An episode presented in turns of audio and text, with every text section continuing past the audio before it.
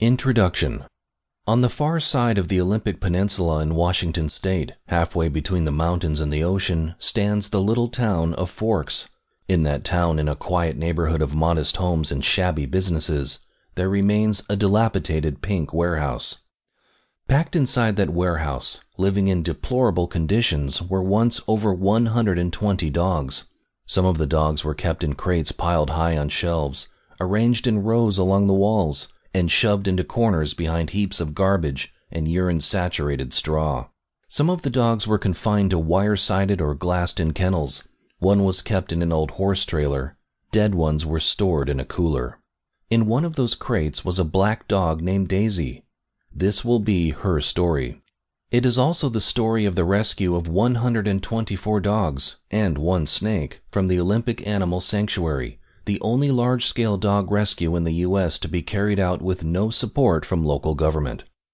The OAS rescue was an epic narrative that extended over several years and featured small town politics, protests, assault, lawsuits, arrests, and a midnight escape, all played out to a nationwide audience. I didn't write this book because of the drama, so those reading for that aspect of it may be disappointed. I wrote this book because the story of the OAS rescue encapsulates many of the issues relating to the veritable plague of failed rescues, hoarders, and puppy mills parasitizing small towns across America.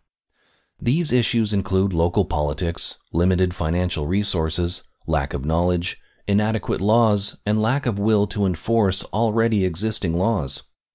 I also hope to give readers a better understanding of why rescues fail how to tell a failing rescue from a successful one, and how to choose a rescue to support. The big picture story of the OAS rescue is of dogs placed at the sanctuary, dogs suffering in the sanctuary, and dogs rescued from the sanctuary.